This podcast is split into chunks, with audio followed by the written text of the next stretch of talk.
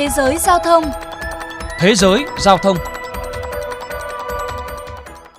Quý vị và các bạn đang lắng nghe chuyên mục Thế giới giao thông phát trên kênh VOV Giao thông của Đài Tiếng Nói Việt Nam. Thưa quý vị, tại Việt Nam nhiều tháng trở lại đây, dư luận đang rất quan tâm tới kiến nghị chuyển đổi việc đào tạo, sát hạch và cấp giấy phép lái xe từ Bộ Giao thông Vận tải sang Bộ Công an. Trên thế giới, việc quản lý vấn đề này cũng rất đa dạng. Đáng chú ý nhiều nước phân rõ, hoạt động cấp phép sẽ do cơ quan công an, cảnh sát quản lý, còn việc đào tạo có thể mở cho xã hội hóa do các tổ chức tư nhân, phi chính phủ thực hiện. Đây cũng là nội dung mà chuyên mục Thế giới giao thông hôm nay đề cập. Mời quý vị cùng lắng nghe.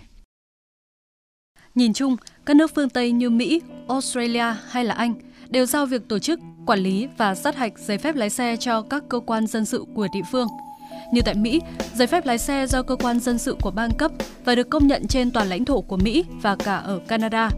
Để thuận tiện, một số tiểu bang chia sẻ chung hệ thống đào tạo, thi sát hạch và cấp giấy phép lái xe. Còn tại Australia, cách quản lý cũng tương tự. Ngoài ra, giấy phép lái xe tại Mỹ, Australia hay là Anh đều được sử dụng với nhiều chức năng khác nhau như là chứng minh thư, thậm chí còn được dùng để mở tài khoản ngân hàng.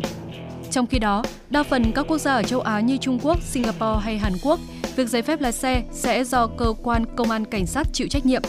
Đáng chú ý, các quốc gia như Trung Quốc và Singapore, cơ quan công an quản lý việc cấp giấy phép và mở cửa cho các tổ chức dân sự hoặc xã hội hóa trong hoạt động đào tạo. Quan điểm này thể hiện rõ trong Điều 20 khoản 2 của Luật An toàn Giao thông Đường bộ Trung Quốc. Việc đào tạo lái xe cơ giới sẽ do các tổ chức phi chính phủ thực hiện. Phòng Quản lý Giao thông sẽ áp dụng tiêu chuẩn quản lý chất lượng đối với các trường lớp đào tạo lái xe.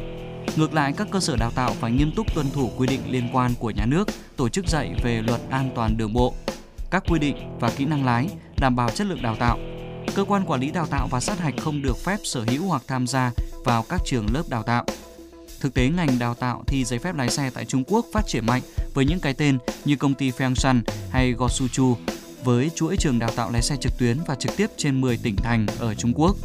Tính đến năm ngoái, Trung Quốc có 19.742 trường đào tạo lái xe, 925.000 người hướng dẫn lái. Một khóa học có giá 8.000 nhân dân tệ, tương đương hơn 27 triệu đồng. Các trường dạy lái như Fengshan ghi nhận tới 10.000 lái xe mới mỗi năm. Các lớp học suốt từ 8 giờ sáng đến 9 giờ tối trong 7 ngày một tuần. Sau dịch bệnh, số lượng người quay trở lại học giấy phép lái xe tăng nhanh chóng.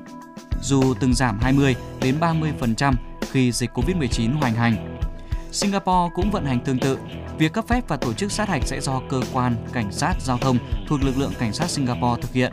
Còn lại khâu đào tạo do các công ty tổ chức.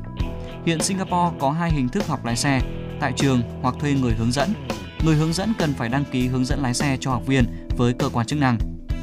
Cập nhật xu hướng công nghệ mới, từ tháng 12 năm ngoái, Singapore bắt buộc học viên phải tập luyện trên thiết bị mô phỏng trước, giúp hiểu rõ và chuẩn bị cho một số tình huống phức tạp, cũng như hình thành thói quen lái xe tốt.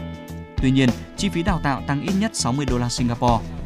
Cô Liu Mihui, đứng đầu phòng tổ chức, hoạch định và nghiên cứu thuộc cơ quan cảnh sát giao thông Singapore khẳng định. Thiết bị mô phỏng lái xe sẽ giúp cho học viên chuẩn bị tốt trước những tình huống nguy hiểm và rủi ro trên đường thực. Từng trải nghiệm học lái xe trên thiết bị hiện đại này, cô Ang Huê Min, một phóng viên, cho biết. Áp dụng đào tạo công nghệ cao sẽ giúp cho người học lái có cơ hội được trải nghiệm và biết cách xử lý khi gặp 10 vấn đề thường xuyên gây tai nạn, thay vì để họ ra đường khi không biết thực tế phức tạp như thế nào.